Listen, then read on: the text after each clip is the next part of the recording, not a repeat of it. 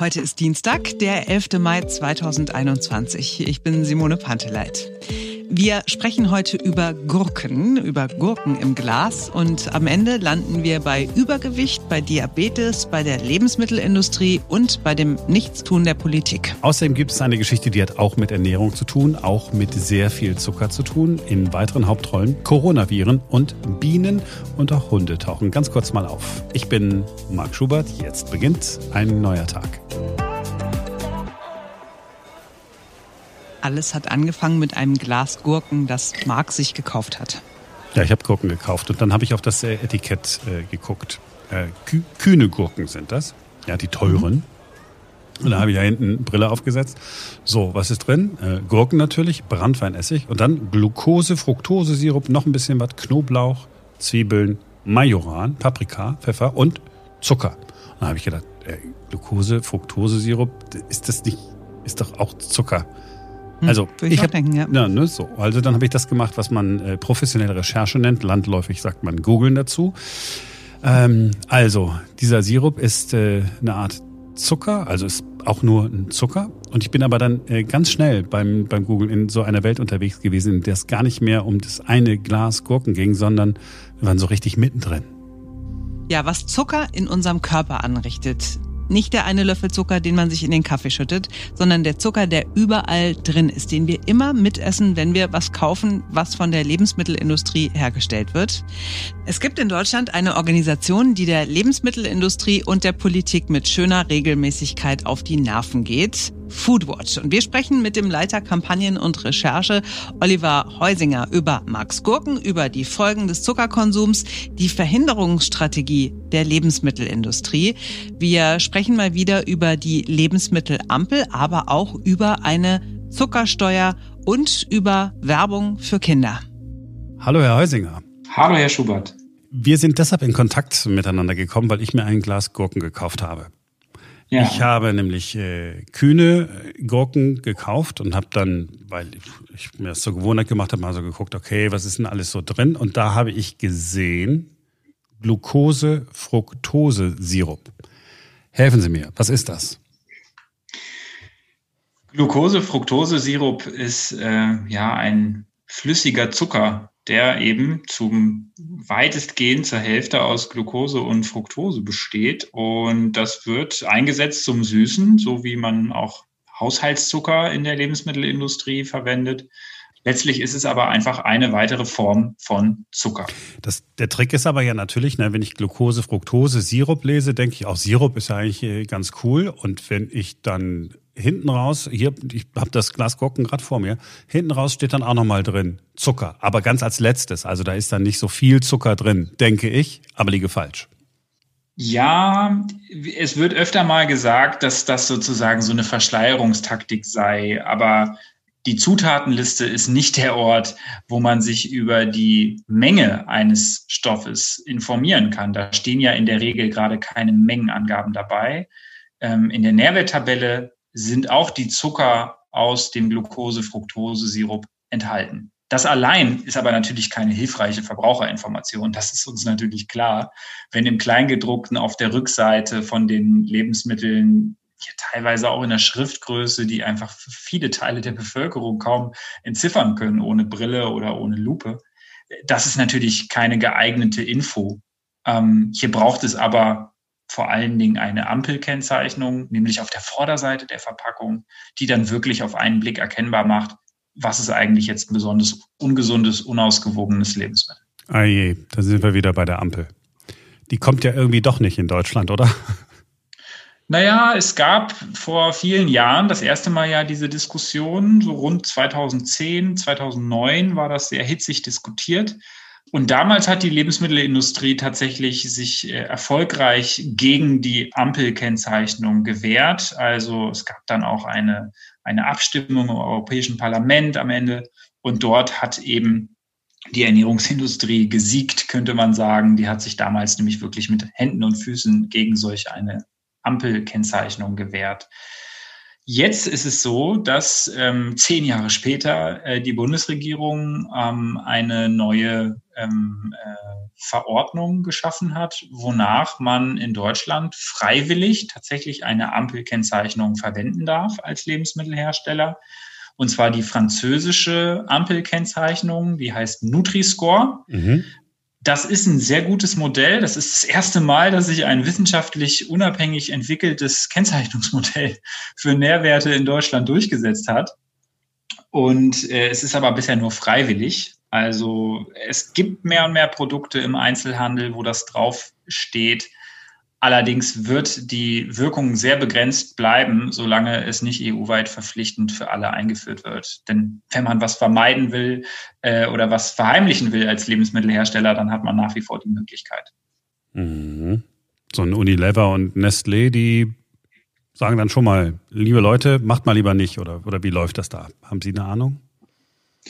Na, das läuft noch ein bisschen, noch ein bisschen ausgeklügelter. Mhm. Also Lobbyismus heutzutage ist im Grunde so smart, dass Entwicklungen vorweggenommen werden, Entwicklungen vorausgeahnt werden. Das Beispiel der, der Kennzeichnung ist ein besonders gutes. Also die Lebensmittelindustrie hat ja nicht gesagt damals, wir wollen keine zusätzliche Kennzeichnung. Die haben gesagt, können wir gerne machen, wir entwickeln eine eigene.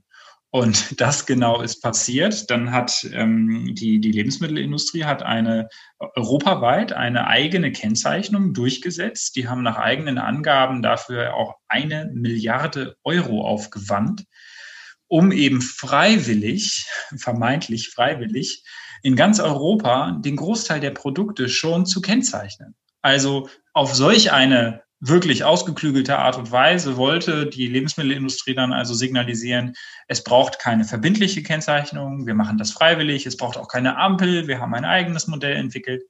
Und es zeigt sich aber, dass dieses Industriemodell, was jetzt lange Jahre die, die Produkte auf der Vorderseite auch, ähm, womit die Produkte lange Jahre auf der Vorderseite jetzt gekennzeichnet waren und auch immer noch sind, dass dieses Industriemodell dass das praktisch keinen Einfluss hat aufs Einkaufsverhalten. Also ob das da draufsteht oder nicht, das macht, macht kaum einen Unterschied. Wenn so eine Ampel vorne drauf ist, dann macht das sehr wohl einen Unterschied. Dann wählen die Menschen nämlich tatsächlich eher gesündere Lebensmittel und das ist ja auch erstmal sinnvoll. Also wir sind als Verbraucher vielleicht auch ein bisschen zu faul, hinten genau zu gucken, ne? wie viel Zucker ist drin. Ja, faul würde ich gar nicht unbedingt sagen. Es ist ähm, ja im Zweifel auch wirklich kompliziert. Also ich meine, wie, kann man das jetzt erwarten, dass ähm, eine Durchschnittsverbraucherin, ein Durchschnittsverbraucher, der die nicht ernährungswissenschaftliche Ausbildung durchlaufen hat, ob jetzt 7,8 Gramm oder 11,2 Gramm Zucker in einem Joghurt viel ist oder ob 16 Gramm Zucker in Frühstücksflocken viel ist oder ob 1,2 Gramm Salz in einem Brötchen eigentlich viel ist. Also das mhm. sind schon sehr komplexe Fragestellungen, die auch oft Experten nicht ohne weiteres sozusagen beurteilen können. Und vom Durchschnittsverbraucher, von der Durchschnittsverbraucherin muss ich auch sagen, kann man das ehrlich gesagt nicht erwarten ähm, zumal die Kennzeichnung auch noch im Kleingedruckten auf der Rückseite ist. Also wir, wir kaufen ja da keine Versicherungen im Supermarkt, wo wir uns vorher die AGBs durchlesen und drei vergleichbare Angebote einholen oder so, sondern das sind ja einfache Konsumgüter und die müssen auch gekennzeichnet sein auf eine einfache Art und Weise, die uns in die Lage versetzen, eine informierte Kaufentscheidung zu treffen, ohne entsprechendes Fachstudium oder ohne entsprechende fachliche Ausbildung. Hm. Und die Industrie macht es natürlich, weil uns Menschen ähm, Süßes so gut schmeckt. In der meisten Zeit, seitdem es uns Menschen gibt, ähm, war es eigentlich ein Vorteil, dass wir, wenn wir etwas Süßes gefunden haben, das waren dann in der Regel Früchte, ähm, dass wir davon relativ schnell relativ viel essen sollten. Heutzutage leben wir aber nicht mehr in so einer Welt. Heutzutage ist jederzeit immer überall hochkalorisches, energiedichtes Essen verfügbar. Zuckrige, fettige, salzige Produkte kann man zu jeder Tages- und Nachtzeit an der Tankstelle kaufen. Und die Ernährungsindustrie unternimmt auch wirklich vieles, dass auch schon kleine Kinder umso mehr noch dann auf diesen Geschmack gebracht werden. Denn gerade für die zuckrigen, fettigen und salzigen Produkte wird ja sogar extra an kindergerichtetes Marketing gemacht, an kindergerichtete Werbung. Da gibt es dann Spielzeugbeigaben, Gewinnspiele, ähm, sogar Influencer werben ganz gezielt für ungesundes Essen. Influencer, die bei Kindern sehr beliebt sind. Und das trägt auch noch dazu bei, dass wir eben sehr auf süßen Geschmack geprägt werden. Jetzt leben wir ja schon äh, ein paar Jahrzehnte in anderen Welten, vielleicht sogar ein paar Jahrhunderte in der Zivilisation. Ähm, trotzdem hat es in den 60er und 70er Jahren, wo die Menschen sich jetzt wahrscheinlich auch nicht so gesund ernährt haben, nicht so viele Fälle von Übergewicht gegeben. Es hat deutlich weniger Fälle von Diabetes gegeben. Warum hat sich das denn irgendwann geändert? Essen wir jetzt einfach mehr oder sind die Produkte schlechter geworden oder ist mehr Zucker drin oder woran liegt's? Na, gerade im Vergleich mit den 60ern kann man schon sehen, dass die Verfügbarkeit von zum Beispiel zuckergesüßten Getränken, die hat erheblich zugenommen seitdem. Ähm, dass man äh, in jedem entlegensten Winkel der Erde äh, in einem Kiosk auf irgendeiner Bergspitze am Ende Coca-Cola kaufen kann, das ist keine, keine Entwicklung, die es schon so in den 50er, 60er Jahren gab diese ständige Verfügbarkeit von hochkalorischen, zuckrigen, fettigen, salzigen Produkten, die auch weltweit mehr und mehr die traditionellen Ernährungsmuster verdrängt haben, das ist ähm, als, als ein wesentlicher Faktor identifiziert worden, ähm, warum wir plötzlich in den letzten Jahrzehnten so eine starke Zunahme von, von Adipositas, also schwerem Übergewicht haben, bei Kindern sowie bei Erwachsenen, warum es plötzlich so viele Typ-2-Diabetes-Erkrankungen gibt. In Deutschland alleine schätzungsweise 10 Millionen Menschen mittlerweile, die Typ-2-Diabetes haben. Also ähm, jeder Vierte ist schwer übergewichtig unter den Erwachsenen in Deutschland. Und deswegen kann man da auch nicht von, von ja, individueller Willensschwäche oder so reden. Wenn das jeden vierten Deutschen betrifft oder jeden vierten Menschen in Deutschland, dann, dann muss da mehr dahinter stecken als nur ein individuelles Fehlversagen, äh, ein individuelles äh, Versagen oder so, ähm, sondern das ist ein systemisches Problem. Wir leben in einer Welt, die eine ungesunde Ernährung sehr leicht macht, die eine gesunde Ernährung erschwert. Und deshalb müssen wir auch politische Antworten darauf finden. Also zum Beispiel die Kennzeichnung mit einer Ampel, die das Ganze leichter macht. Zum Beispiel auch die Beschränkung der Werbung an Kinder. Wenn Sie sagen, wir müssen was tun. Also jetzt haben die Appelle nicht so richtig funktioniert. Nutri-Score ist gut, ist freiwillig. Es gibt ja auch noch äh, den Schritt, den man auch noch gehen kann, zu sagen kann, okay, wir besteuern besonders zuckerhaltige Lebensmittel. Das gibt es ja auch schon in Mexiko, glaube ich. Und in Chile und in Großbritannien und in vielen, vielen weiteren Ländern tatsächlich. Hat das ähm, was gebracht? Und, ja, absolut. Also die Getränke vor allen Dingen, die sind nach allem, was man im Moment weiß, ein wesentlicher Treiber für diese Entwicklung von Adipositas, von Typ-2-Diabetes. Die Weltgesundheitsorganisation sagt wirklich, dass es eine wesentliche Ursache sei für diese, für diese Krankheiten. Und die Zuckersteuern sind ja eigentlich tatsächlich Getränkezuckersteuern, die es meistens gibt in den Ländern. Und der Effekt ist wirklich überzeugend, denn die Hersteller kriegen dann einen großen Anreiz, dass sie den Zuckergehalt reduzieren. Das ist in Großbritannien zum Beispiel passiert. Da ist der Zuckergehalt bei den Getränken um 35 Prozent gesunken. Wow. Und was auch noch ein Effekt ist, ist, dass ähm, Wasser häufig ähm, mehr verzehrt wird, weil die ganz zuckrigen Produkte, wo man die Rezepturen nicht anpasst, die werden ja letztlich teurer. Und wenn dann im Vergleich Wasser günstiger wird, dann ist das ein Anreiz, mehr Wasser zu trinken und weniger Limo, weniger zuckrige Brausen, weniger zuckrige Limonaden und Cola-Getränke. Und das ist aus gesundheitlicher Sicht erstmal sehr zu befürworten. Also so ein Zusammenspiel von einer Zuckersteuer auf Getränke, von einer besseren Kennzeichnung mit der Ampel, von Beschränkung der Werbung, die sich an Kinder richtet und nicht zuletzt auch ähm, gezielte Subventionen für Obst und Gemüse, also gesundes günstiger zu machen. Zum Beispiel, indem man die Mehrwertsteuer reduziert oder ganz abschafft auf Obst und Gemüse. Das sind Maßnahmen, die werden von uns empfohlen, die werden von uns gefordert und auch von medizinischen Fachgesellschaften, von der Weltgesundheitsorganisation und zahlreichen Expertinnen. Ja, die Bundesregierung ist da jetzt alles andere als progressiv bisher. ähm, die hinkt echt meilenweit hinterher, wenn man das vergleicht mit anderen Ländern. Am Ende des Tages ist doch eigentlich auch jeder selbst für sich verantwortlich. Das heißt, wenn ich ein Kind habe, dann weiß ich doch, äh, ich kann dem jetzt nicht gerade eine, eine, eine Cola kaufen. Mhm, klar. Ich meine, natürlich sind auch Eltern, sind auch äh, Erwachsene äh, überhaupt auch natürlich verantwortlich für ihr eigenes Handeln. Und natürlich gibt es auch diese Empfehlungen, man soll irgendwie viel Obst und Gemüse essen, möglichst Vollkornprodukte, nicht so viel Zucker. Aber wir dürfen uns nicht vormachen, dass das so funktioniert. Also wenn wir in einer Welt leben, in der die gesunden Produkte schwierig zu erkennen sind, wenn wir in einer Welt leben, in der ähm, die Werbung sich schon an kleine Kinder richtet für ausgerechnet die zuckrigen, fettigen, salzigen Produkte.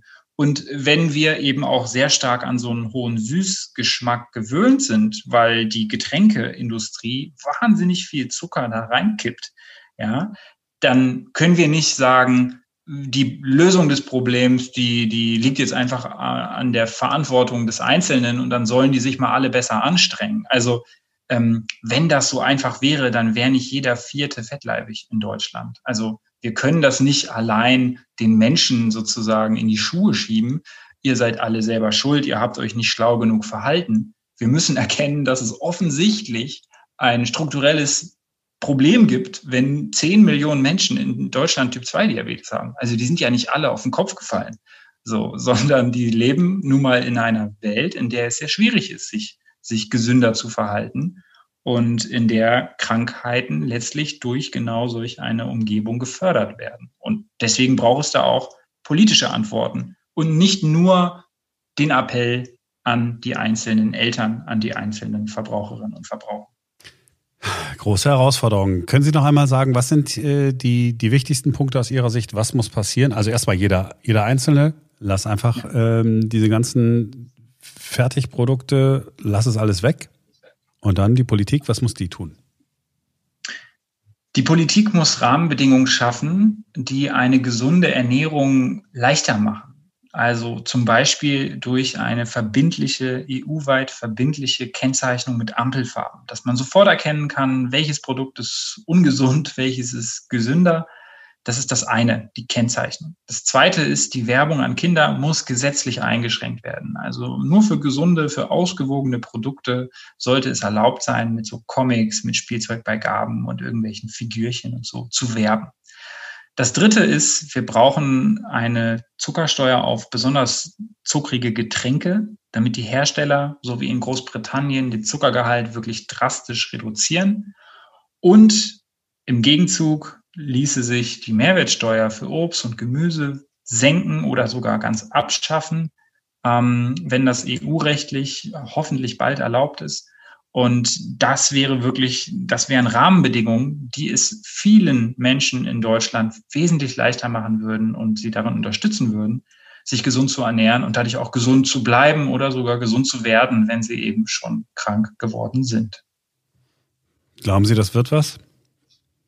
Ich glaube, es gibt gar keine Alternative, ehrlich gesagt, als wirksame Maßnahmen zu ergreifen. Also wir können es das gar nicht erlauben. Nicht nur, weil es individuelle ähm, Schicksale ist von, von Menschen, die schwer erkranken, sondern auch, weil es gesamtgesellschaftlich einfach Kosten sind ähm, und Produktivitätsausfälle am Ende, die letztlich früher oder später dazu führen werden, dass Regierungen wirksame Maßnahmen ergreifen, um eine gesunde Ernährung zu fördern. Weil es bringt ja nichts, wenn wir sicherstellen, dass äh, zuckrige Frühstücksflocken und zuckrige Limo verkauft werden und es den Unternehmen ganz gut geht.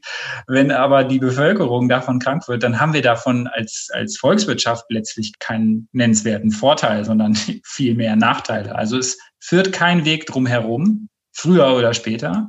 Es gibt viele gute Beispiele weltweit. Großbritannien geht sehr stark voran, Chile geht sehr stark voran, Mexiko geht stark voran. Viele Länder unternehmen ähm, Schritte, an denen man sich orientieren kann. Und es wird früher oder später in Deutschland auch passieren, passieren müssen, und zwar gegen die Interessen der Ernährungsindustrie, aber für den Gesundheitsschutz der Bevölkerung, für den Gesundheitsschutz auch gerade von Kindern und Jugendlichen. Herr Heusinger, haben Sie vielen Dank, dass Sie sich so viel Zeit genommen haben, uns das alles mal aufzudröseln. Sehr gern. Also, noch einmal, vielen Dank. Sehr gern. Bis dann. Tschüss. Alle Menschen mögen Bienen. Also vielleicht nicht in unmittelbarer Umgebung, aber wir alle finden sie toll, weil wir wissen, dass sie ganz wichtig für uns sind. Und sie sind ja auch die sympathischere Version von Wespen, wenn man so will. Dass Bienen noch mehr können, als wir bislang gedacht haben, haben Forscher in den Niederlanden jetzt bewiesen. Bienen kann man offensichtlich auch trainieren. Und diese Forscher haben Bienen trainiert. Sie haben so reagiert wie der Pavlovsche Hund. Pavlov, wir erinnern uns, das war ein russischer Wissenschaftler, der vor über 100 Jahren entdeckt hat, dass Hunden das Wasser im Mund zusammenläuft, nur wenn eine Glocke ertönt. Vorher hatte er die Hunde immer gefüttert, kurz nachdem er eine Glocke geläutet hatte. So, und das haben die Forscher in Holland auch gemacht, aber eben mit Bienen. Sie haben den Bienen Zuckerwasser gegeben, aber immer nur dann, wenn sie ihnen vorher eine positive Corona-Probe vorgesetzt hatten. Und dann haben die Bienen sozusagen ihren Rüssel herausgestreckt, um das Zuckerwasser wegzuschlürfen. So, mit der Zeit waren die Bienen so darauf eingestellt, dass es Zuckerwasser gibt, sobald die das Coronavirus riechen, dass sie immer schon ihren Rüssel herausgestreckt haben, wenn sie etwas davon gerochen haben, weil sie immer davon ausgegangen sind, dass es jetzt jeden Moment Zuckerwasser gibt. Also immer dann, wenn die Biene ihren Rüssel ausstreckt bei einer Probe, wissen wir, es handelt sich um eine positive Probe. Streckt die Biene ihren Rüssel nicht heraus, dann ist es eine negative Probe. Das heißt also, die Biene funktioniert wie ein Corona-Test. Mit Rüssel gleich Corona, ohne Rüssel gleich kein Corona. Und da muss man natürlich die Frage stellen, äh, wozu ist das Ganze gut? Ja, rein theoretisch kann man jetzt zum Beispiel sagen die Forscher, in Ländern, in denen es keine besonders gute Infrastruktur gibt, in denen es möglicherweise keine Labore gibt, einfach mit dressierten Bienen feststellen, ob jemand mit Corona infiziert ist. Total abgefahren. Mhm. Es gibt noch einen Vorteil. Man muss nicht auf ein PCR-Testergebnis warten. Es funktioniert einfach sofort. Ja, die, die Hoffnung ist, dass die Biene viel schneller und genauer Corona anzeigen kann als ein Schnelltest. Wie das praktisch funktionieren soll, ich kann es dir nicht sagen. Weiß ich nicht.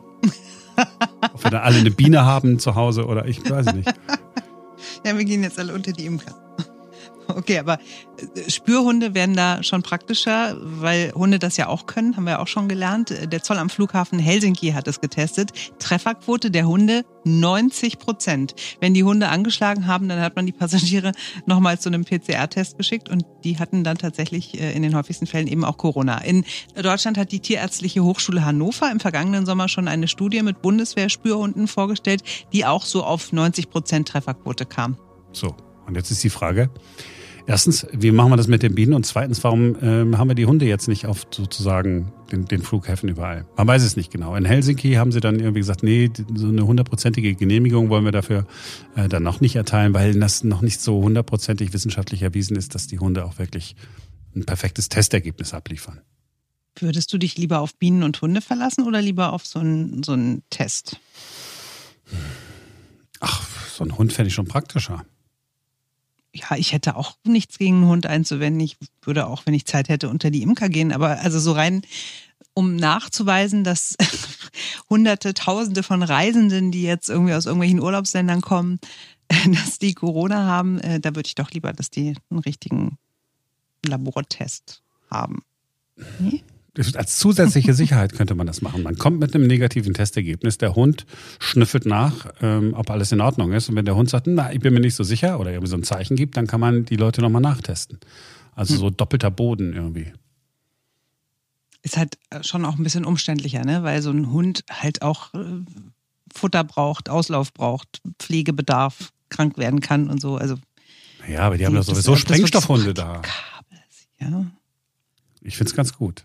Jetzt ist nur noch wichtig, dass wir irgendwie jetzt demnächst feststellen, dass man irgendwie aus, aus Hummeln und Mäusen äh, Impfstoffe herstellen kann.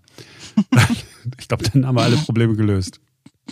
Nee, das darf ich wieder nicht sagen wegen Tierschutz. Ne? Aus Hummeln und Mäusen. Würdest du doch eh nicht nehmen als Veganer. Stimmt.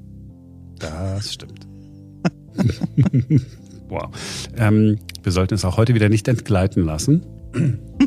Schade eigentlich. Ich mag das, wenn es entgleitet, aber gut. Ja, ich weiß. Ich reiß mich nochmal zusammen. Kommen wir zur Verabschiedung. Ja. Es war mir ein Vergnügen, Marc, über deine Gurken zu sprechen heute. Sehr gern.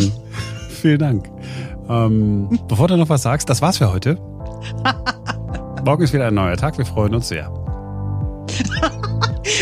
Alles klar, bis dann. Tschüss. Tschö. nix mehr. Nix, nix, nix.